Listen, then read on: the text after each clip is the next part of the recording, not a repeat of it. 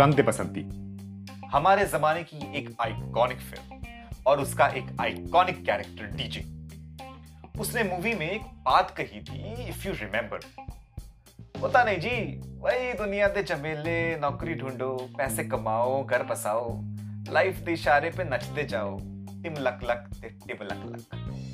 College दी gate दे इस तरफ हम लाइफ को नचाते हैं ते दूसरी तरफ लाइफ हमको नचाती है, टिम लक लक ते टिम लक लक।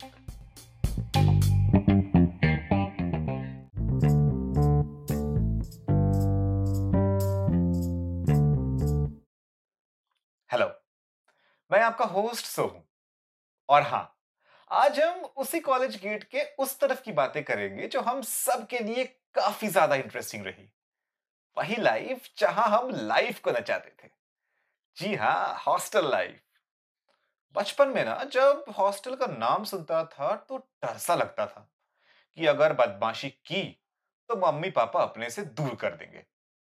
हॉस्टल की इमेज वो बोर्डिंग स्कूल वाली थी, स्ट्रिक्ट। वहां टीचर्स और वार्डन्स का टॉर्चर सहना पड़ेगा और पता नहीं क्या क्या होगा, बोले तो फटी पड़ी रहती थी। फिर ट्वेल्थ का बोर्ड एग्जाम दिया। घर वालों को लगा कि बेटे को पढ़ाने के लिए बाहर भेजना चाहिए। जायज था, छोटे शहर से थे, अपॉर्चुनिटीज कम थी, तो दिलवा दिया। आई आई टी, आई ई ई ई और भी बहुत सारे एग्जामिनेशंस। और फिर शुरू हुई ये अनोखी हॉस्टल लाइफ। तो आज वो चार लोग बताएंगे कि जब वो पहुंचे हॉस्टल अपना बोरिया बिस्तर उठा के, तो क्या हुआ, क्या क्या देखा उन्होंने, और ऐसी काफी सारी बातें आज के एपिसोड हॉस्टल लाइफ में। लेकिन उससे पहले एक चीज मेंशन करना चाहूंगा कि हमारे इस पॉडकास्ट का first episode the nosy relatives seventy plus plays cross कर गया है। तो शुक्रिया आप सब लोगों का इस सपोर्ट के लिए, बहुत ही तहे दिल से शुक्रिया। ऐसे ही सुनते रहिए और सुनाते रहिए।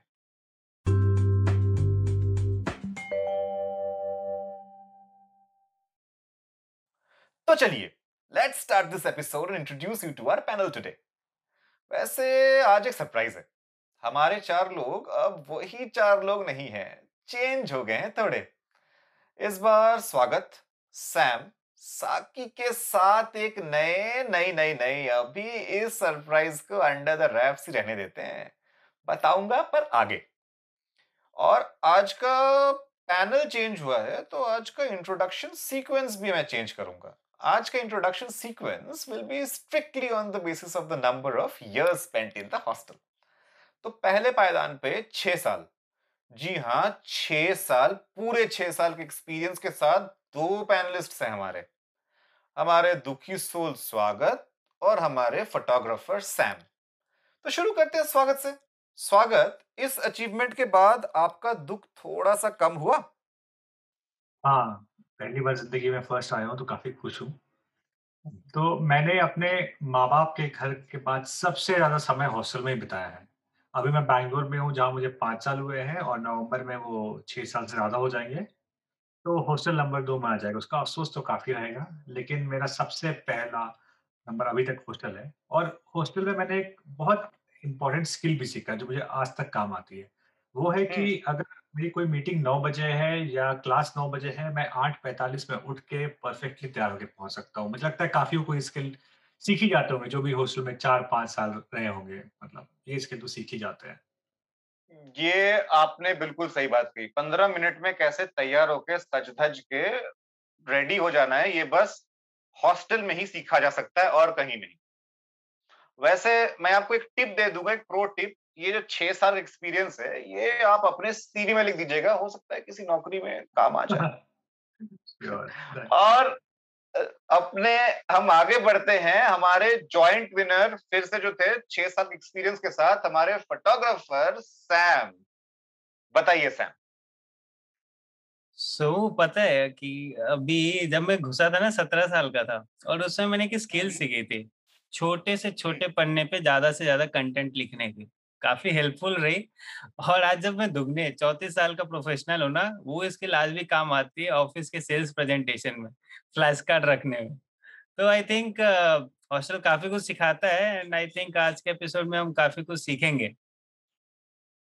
बिल्कुल, हम काफी कुछ सीखेंगे, काफी कुछ जानेंगे, काफी कुछ रिलिव करेंगे, मैं बोलना चाहता हूँ।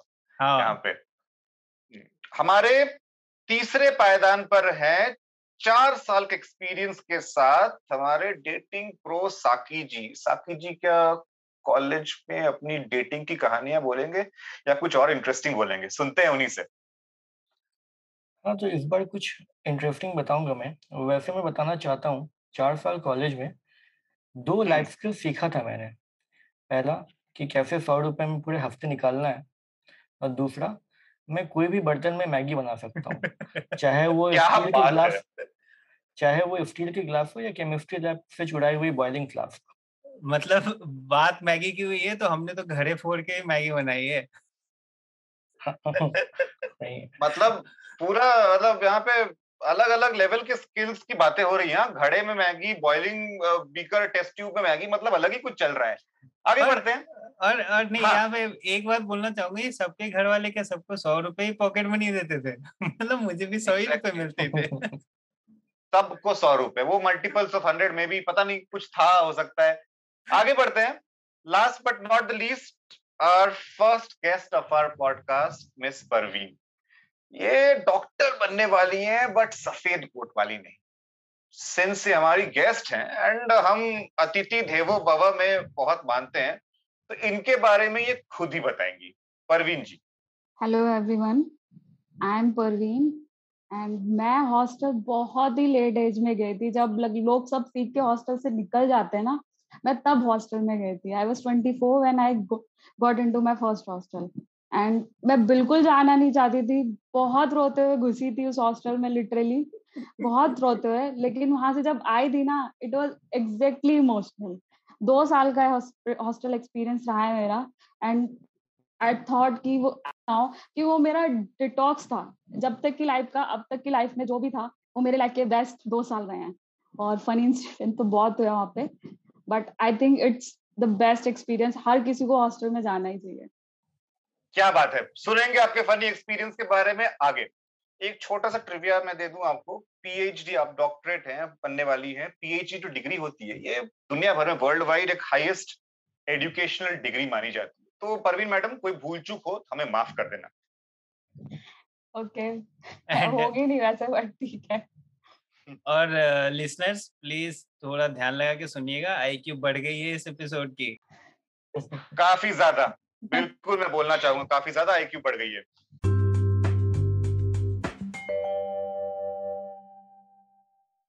तो शुरुआत करता हूं मैं अपने हॉस्टल के एक थ्रिलर किस्से से। कसम से ये किस्सा माहौल बना देगा। मैंने अपनी पढ़ाई बनारस हिंदू यूनिवर्सिटी से की है, जो एशिया की लार्जेस्ट रेसिडेंशियल यूनिवर्सिटी है। तो आप सोच ही सकते हैं कि हॉस्टल लाइफ कितनी इंटरेस्टिंग होगी वहां पे।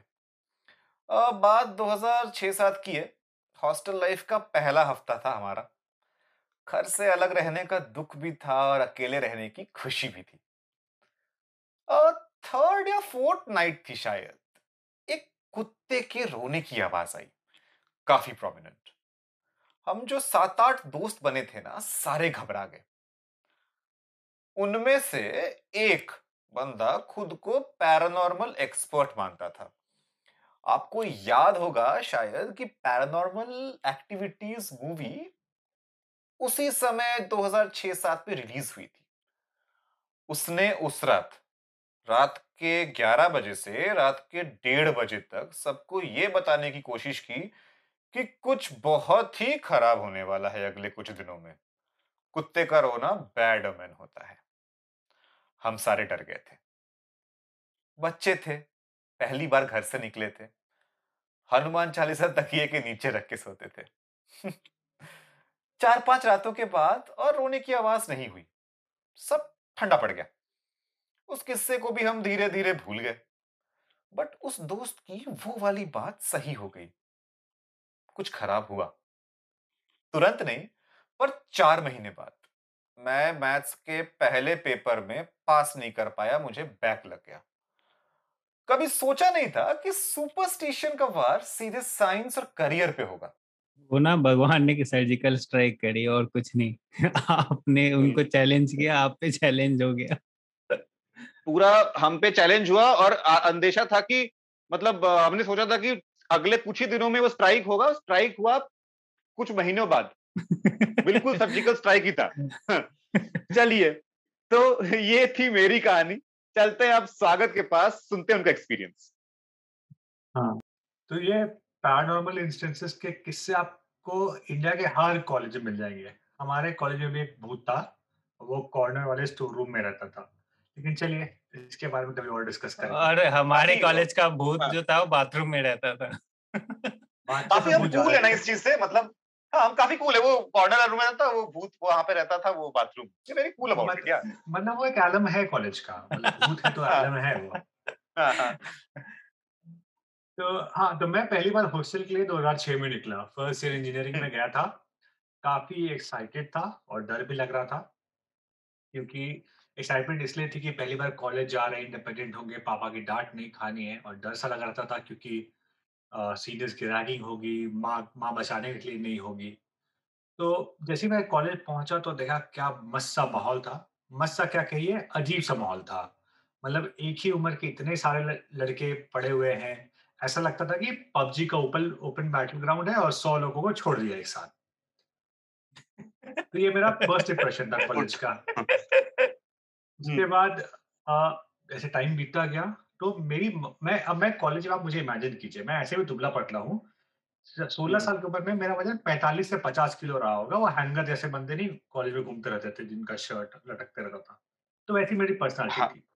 तो मेरी माँ को लगा कि इसको खिला पिला के मोटा बनाना है, तो हर छुट्टी से पहले खूब सारे खाने एक डब्बे में पैक कर देती थी। मेरा सामान का वजन मेरे से ज्यादा रहता था, और मेरी माँ को लगता था बेटा खाएगा, जाएगा, मोटा हो जाएगा, जो भी माँ समझती है। लेकिन हॉस्टल में एक रूल था, जैसे ही आप वो बाउंड्री क्रॉस करके हैं तो उस खाने में सबका हक होता था, सबका, जिनसे आपने बातें की है, जिनसे आपने कभी नहीं बात की, सबका हक। और यहाँ पर वो डार्विन अंकल की जो थ्योरी होती है ना, सर्वाइवल ऑफ द फिटेस्ट, वो काम आती थी। और यहाँ पर फिटनेस तीन कैटेगरी के होते थे। एक तो जो आपको शुरू में मिल जाते थे फर्स्ट लाइन में, ये होते थे हट्टे कट्टे बच्चे जो मुझे हटा के छीन झपट्टा छीन झपट्टा करके कोई लड्डू ले लिया, कोई ठेकुआ ले लिया, निमकी लेके भाग गया। और आप जब बच जाते थे इनसे तो आप अपने फटे धुले हालत में रूम तक पहुंचते थे। और यहाँ पर आते थे वो दूसरे कैटेगरी के बंदे, ये राजू रस्तोगी याद है थ्री इडियट्स का? बिल्कुल याद है, किसे नहीं याद है, बिल्कुल। हाँ, ये उन टाइप के होते थे जो अपना दुखड़ा सुनाते थे बैठ के कि यार पिताजी की नौकरी चली गई, मैं मंज, मैं मंजला बेटा हूँ, घर में मुझे कोई प्यार नहीं करता, बहन की शादी कराने का मुझे लोड है, भिंडी के भाव सुना, हाँ भिंडी के भाव बढ़ गए हैं, आज रूम में आया तो रूम का फ्लश खराब है, रूममेट तीन दिन से नहाया नहीं है, ऐसी कहानियां बता लेता था।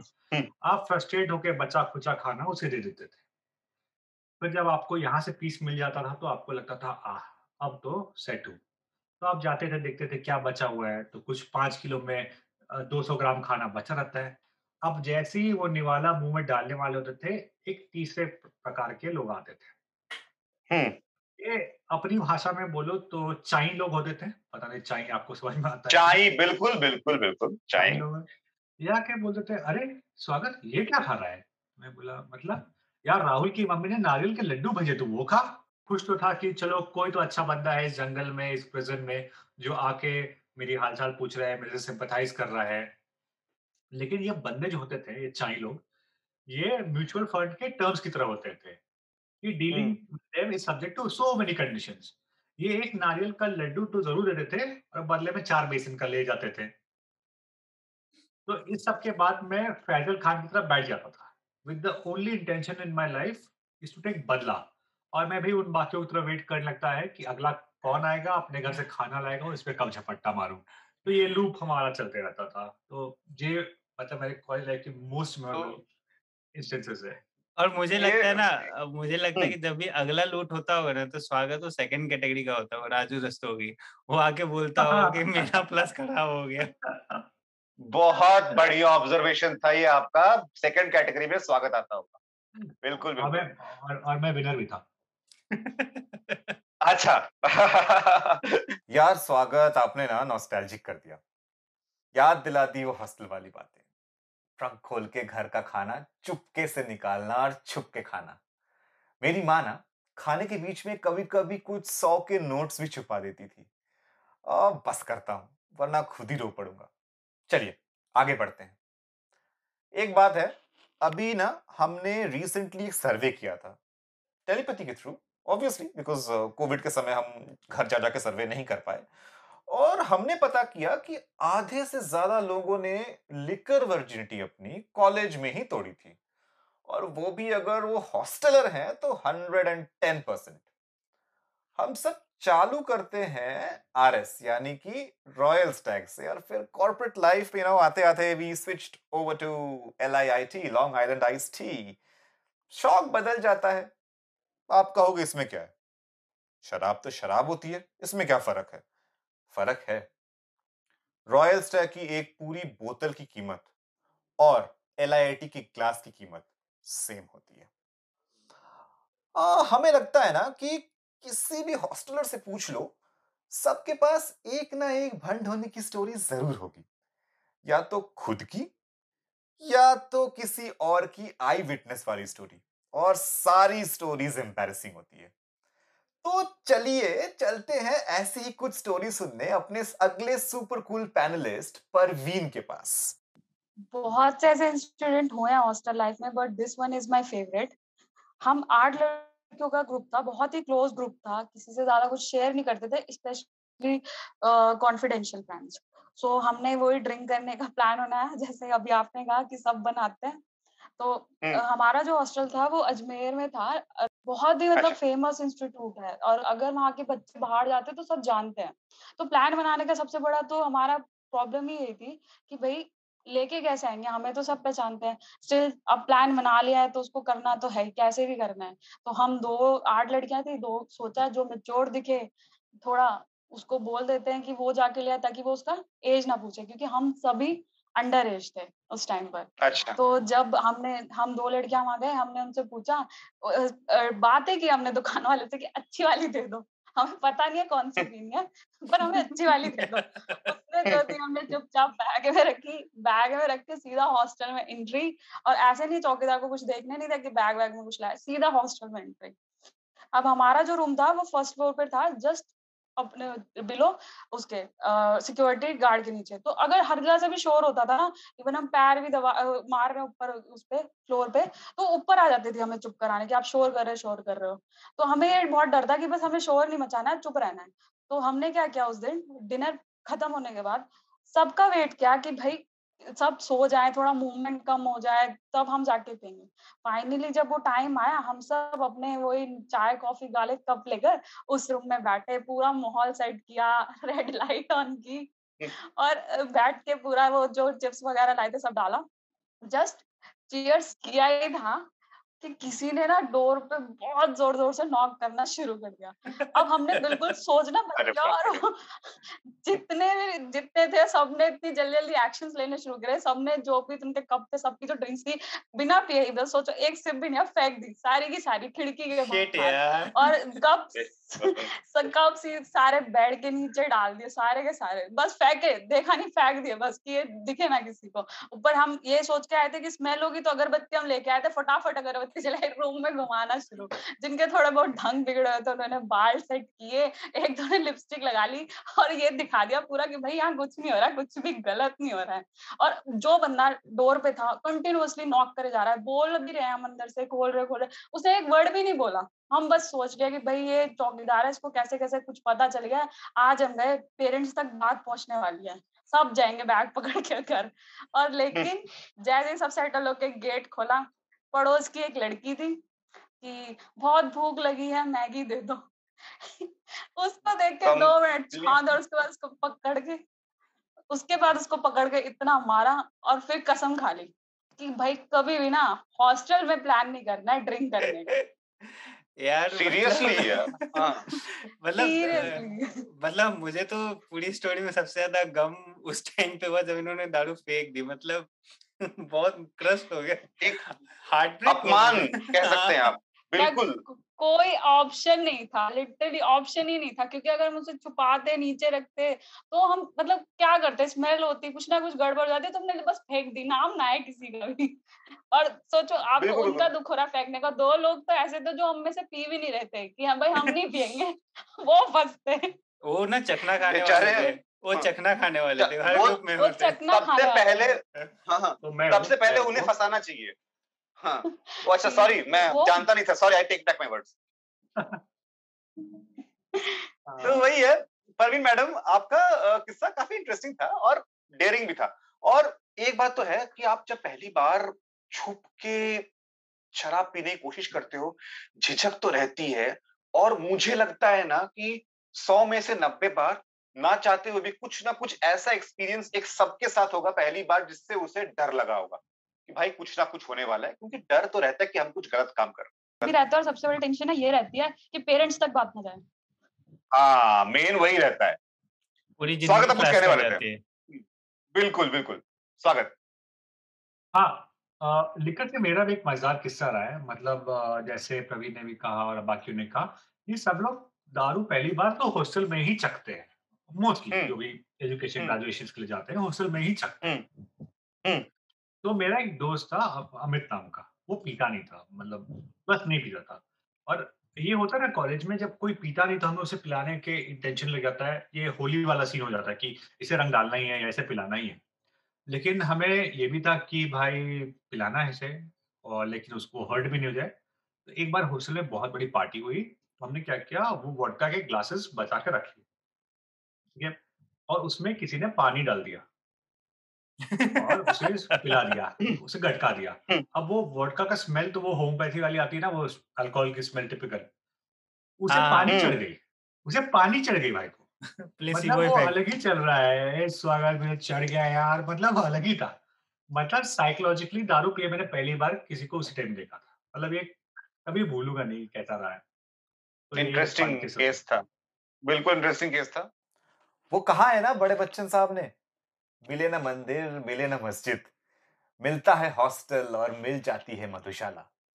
नहीं नहीं नहीं ऐसा नहीं था। वो थोड़ा सा हॉस्टल वाला टच मेरा खुद का था।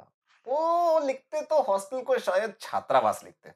एनीवेज वैसे प्रैक्टिकल लाइफ में हॉस्टल से बाहर की मधुशाला जाने का रास्ता थोड़ा टफ तो होता था क्योंकि जनरली हॉस्टल से बाहर जाने की परमिशन नहीं मिलती थी खासकर अगर आप फर्स्ट ईयर में हो तो। Sometimes it felt like a juvenile facility जहां हमको करेक्शन के लिए डाला गया है। चलिए पूछते हैं अपने अगले पैनलिस्ट से कि कैसा था उनका juvenile centre I mean sorry hostel का एक्सपीरियंस।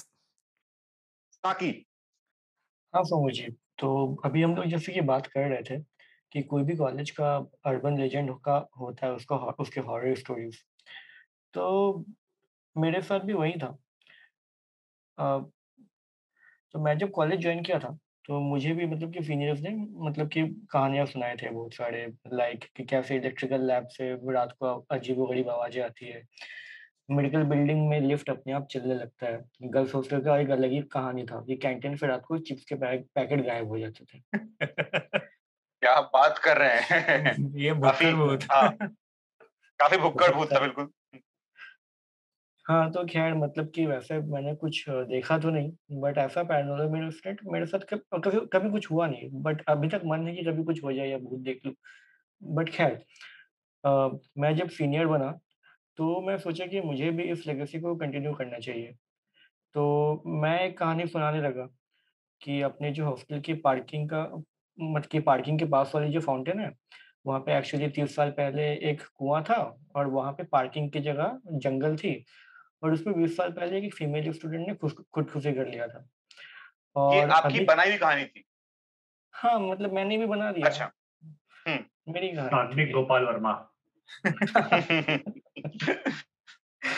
तो वही तो फिर और फिर मैं उसमें थोड़ा ये भी ऐड कर दिया कि मतलब कि नो मोनिया अमावस्या वाले सैटरडे को वहाँ पे अजीबोगरीब आवाजें आती है। अरे बाप रे। तो मैं ये सुनाना सुनाता था अपने सेकेंड ईयर के वाले जूनियर्स को जब वो लोग आए थे। ठीक है। और मैं स्ट्रिक्टली ये भी बताता था कि ये किसी को बताने नहीं अपने आप तक ही कॉन्फिडेंशियल रखने क्योंकि ज्यादा ह्यूमन ना फैल जाए इसका। First rule of fight club. Yes never talk about it. तो खैर फिर मैं भूल गया इसके बारे में and then cut to fourth year जब मतलब कि मेरा प्लेसमेंट का टेंशन हो रहा था जॉब चाहिए था तो तब मैं उस टाइम कुछ फर्स्ट ईयर के जूनियर से मिला तो उन्होंने बताया कि भैया वो फाउंटेन के पास मतलब जो बाइक लगाते हैं वो आप ही लगाते हो क्या? सुनने में आया कि आप ही बाइक लगाते हो। मैं बोला हाँ, क्या दिक्कत है? तो उन्होंने हम्म मेरे को सुनाया वही वाली कहानी जो मैं एक, एक टाइम में सुनाया करता था दो साल पहले, कि वहाँ पे एक कुआं था और वहाँ पे किसी ने सुसाइड कर लिया था। और अभी वो लोग मेरे को ये भी बता रहे थे कि वो फाउंटेन का जो पानी था वो एवरी सैटरडे के अमावस्या को जब भी होती थी वो लाल हो जाती थी पानी, और लड़कियों की आवाज़ें भी आती थी वहाँ से। मुझे समझ में नहीं आया कि मेरी कहानी में ये वर्जन टू कौन बना के चला रहा है। मतलब नहीं, हाँ यहाँ तो वायरस भी अपडेट हो रहा है, तो शायद कहानी भी अपडेट होते होने लगी है। और मेरे को ये तो हुआ। लगता है विक्रम भट्ट आके ना एक वर्सन टू बना के चल गया होगा, इन्हीं के कॉलेज से पास आउट होगा, मुझे तो ऐसा फील आ रहा है। मुझे लगा कि मेरी कहानी की वर्जन टू बना के मतलब कॉल चला रहा है, बट उसका हम्म इम्पैक्ट मतलब मेरे मेरे ऊपर भी हुआ। और उन्होंने ये भी कहा कि वहाँ पे कुछ ना कुछ अजीब होता है जो वहाँ पे जाता है, उसकी जॉब नहीं लगती है। तो मैंने भी मतलब कि वहाँ जाना अवॉइड किया फोर्थ, क्योंकि मैं खुद फोर्थ ईयर में था, तो मैंने भी अपनी बाइक हटा दी वहाँ से। तो हाँ, मतलब कि कॉलेज के रूमर्स, कॉलेज की कहानियाँ।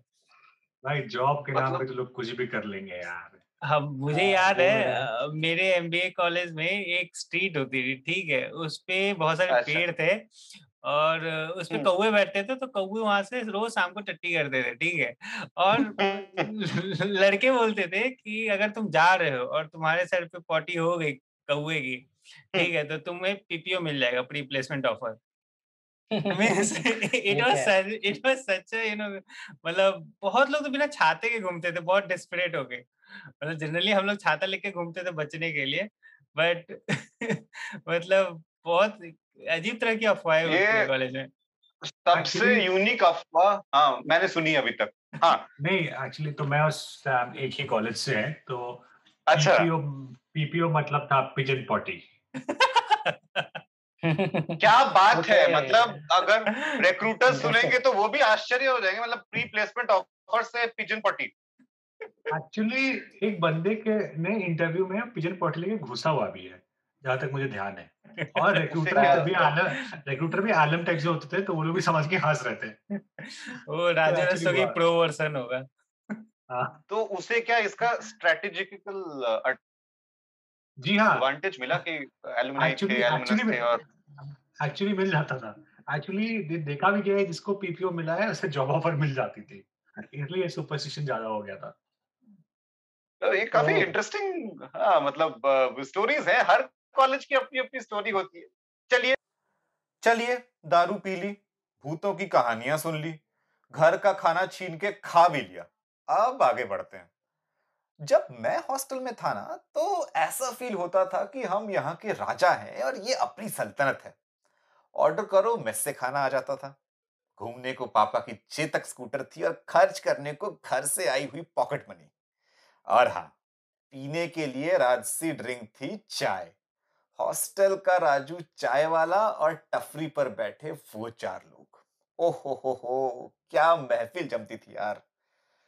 चलिए उसी महफिल को याद करके चलते हैं अपने चौथे बंदे सैम के पास। सैम सोमू जी, बात हो गई अ, दारू की, भूतों की, हम्म हॉस्टल में चलने वाले प्रिजन इकोसिस्टम की। भाई पेड़ा लाओ लड्डू मिलेगा, लड्डू लाओ सोना मिलेगा, ठीक है, आलू डालो सोना मिलेगा। Good reference. यस हाँ तो ये अ, सारे होते होंगे इंडिया के हॉस्टल में, बट दो चीज मुझे अभी भी याद है जो हम लोगों ने अभी तक मेंशन नहीं किया है। इनफैक्ट दो नहीं, हम्म तीन चीज है। एक तो अ, बाबा, एक बैग, और तीसरी बकैती जो हम लोग कर रहे हैं, ठीक है, आज तक। ट्रिपल बी बिल्कुल। एक मिनट, सो अ, सैम जी कौन सा बाबा का बात कर रहे हैं आप यहाँ पे? ये बाबा मैं जो उनकी बात कर रहा हूँ जो तीन चार सालों से एक ही ईयर में रहते हैं। ओह अच्छा थैंक गॉड आपने हम सबका कंफ्यूजन क्लियर कर दिया। है। हाँ मतलब कुछ लोग अलग ही डायरेक्शन में घूमे, बट हाँ वापस हाँ पकड़ के ले आया हूँ। तो ये जो बाबा लोग होते थे ना, अजीब से प्राणी होते थे ये लोग। एक्चुअल में ना हॉस्टल के अमेजोन होते थे। इनको पिन से लेकर ना पेपर तक, क्वेश्चन पेपर तक, सब कहाँ कैसे कब मिल सकता है सबका आइडिया रहता था। बिल्कुल। और अ, इनकी जिंदगी तो ऐसी थी कि प्रोफेसर ने इनके ऊपर से होप छोड़ दिया था। मोह माया से ऊपर उठ चुके थे। हॉस्टल को बना के अपनी कुटिया वहाँ वहाँ पे अपनी धुनी जमाए रखते थे और ऐसे बाबाओं की तो बैग लगा लगा के भी कॉलेज थके जाता था। और बैग की बात छिड़ी है तो मैं बता दूं, बैग वो चिड़िया है ना जो, मतलब ऐसा हमारे सीनियर्स ने बताया था कि बैग वो चिड़िया है, वो किसी भी इंजीनियरिंग कॉलेज के स्टूडेंट के पास आउट परेड पे जो आपके कंधे पे स्टार लगते हैं ना, वो है बैग। वो बंदा बहुत खुशी खुशी बोलता है कि भाई मेरे तीन बैग लगे तो मैं पास हो गया, मेरे चार बैग लगे तो मैं पास हो गया। मतलब सौ में से अगर चालीस से कम आ गए ना आपके नंबर तो लग गया आपका बैग और हो गया आपका तरम पम पम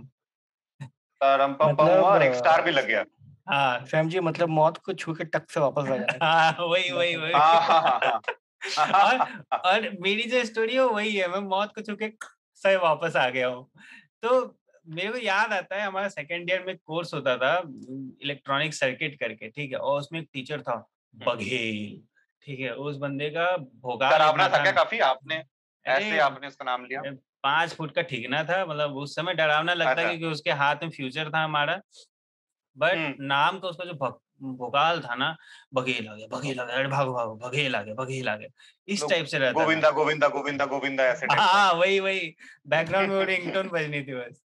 तो उस बंदे का ऐसा स्टैटिस्टिक था कि वो अपने सब्जेक्ट में तीस से चालीस बंदों को बिना रीजन बैक जरूर लगाता था, ठीक है, अच्छा, बिना कोई रीजन, बिना कोई उसके पेपर में पढ़ के जाओ मत जाओ, कोई फायदा नहीं, ठीक है।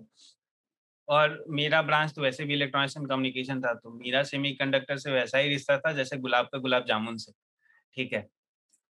तो जब एग्जाम हुआ मैंने अपने सारे पोटेंशियल सॉल्यूशन का अपना माइक्रो जेरोक्स बनाया, एग्जाम में चिट लेके बैठा था, बट एग्जाम का सिलेबस और मेरा नॉलेज दोनों में उतनी ही दूरी थी जितना बैंगलोर एयरपोर्ट और बैंगलोर में, ठीक है, समझ गया, उससे, उससे दूर कुछ नहीं हो सकता लेकिन तो एग्जाम खत्म होते बाहर जब सब लौंडे डिस्कस कर रहे थे कि भाई इसका आंसर तूने क्या लिखा, उनहत्तर एम्पियर था, अड़सठ एम्पियर था, और मैं बैठ के सोच रहा था कि साला मेरा चार सौ बीस कैसे आया बे, मतलब चीट बनाने में हम गलती किए या ये लौंडे अच्छे थे। लग गया था कि फेल होऊंगा मैं, लोन मिलता था, लोन कैंसिल हो जाएगा, रोड पे आ जाऊंगा, बाप और मारेगा। हॉस्टल वापस आया तो मैं फिर जम चुकी थी, कुछ लौंडे बाबा बनने के सफर पर पांव रख चुके थे, मातम से माहौल था, एंड uh, थोड़ा हमने भी रुदाली मोड पर डाल दिया खुद को। फिर रात हुई, ढक्कन खुला, बर्फ गिरी और रम के साथ गम खोसा गया। एग्जाम रिजल्ट जब आया, खुदा का वास्ता रास्ते का पास्ता, कसम से पास हो गया मैं, ठीक है। चार सौ बीस आंसर लाने के बाद भी चार सौ बीस आंसर लाने के बाद भी और मौत को छू के से वापस आया था, एक नंबर ज्यादा था बस मेरा, इकतालीस, चालीस से ठीक है। और ये सबसे डेरिंग होता है ना, मतलब जस्ट पास, जस्ट मिरेकल, हाँ मिरेकल ही कह लो। पास की जस्ट पास की जो खुशी है ना वो सौ नंबर भी नहीं दे सकता है, मतलब सौ आ सकते हैं, पंचानवे आएंगे, बट जो इकतालीस का जो खुशी है वो अलग ही लेवल का होता है। और प्रॉब्लम ऐसा था कि बेर उदाली ग्रुप के सारे लौंडे फेल, मतलब सबको बघेल ने अपने चपेटे में ले लिया था और सब मुझे गाली दे रहे थे कि साले तूने चिट क्यों नहीं पास की, चिट क्यों नहीं पास की। मैं क्या ही बोलूं कि मेरा खुद उस चिट पे भरोसा नहीं था। ये मतलब आपने थ्री इडियट्स वाला सीन हुआ है कि इनके साथ थ्री इडियट वाला सीन हुआ है कि दोस्त फेल हो जाए तो दुख होता है, पास हो जाए तो और दुख होता है। वही ना, एग्जैक्टली, पूरी रुदाली की टीम आपको आपको बहुत गालियां दी होगी, पूरी रुदाली की टीम ने। हां मतलब वो उस समय एक जीपीएल चलता था, वही पड़ी थी हमें।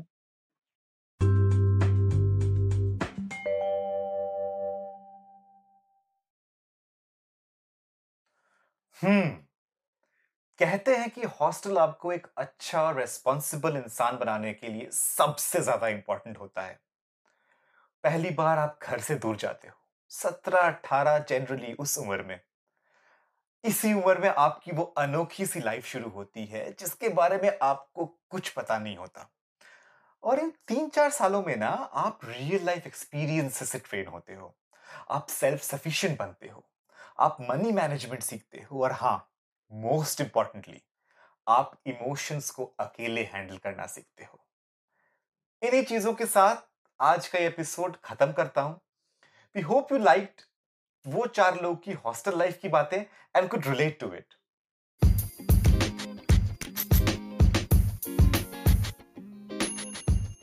मजा आया तो थोड़ा सा सपोर्ट कीजिए ना हमें। हमारे ये podcast anchor, Spotify, Google podcast, pocket castes, radio public, हर जगह है। बोले तो यत्र तत्र सर्वत्र। तो थोड़ा सा सपोर्ट कीजिए, फॉलो कीजिए हमें। टाइप करें वो चार लोग इन प्लेटफॉर्म्स पे और फॉलो करें। याद रहे, चार में डबल ए है और येलो हमारा लोगो है। जहां भी मिले सुन लीजिए और सुना लीजिए। तब तक के लिए अलविदा। ऐसे ही प्यार दिखाते रहिए, सुनते रहिए और अच्छा लगे तो अपने कॉन्टैक्ट्स में शेयर भी करते जाइए। धन्यवाद।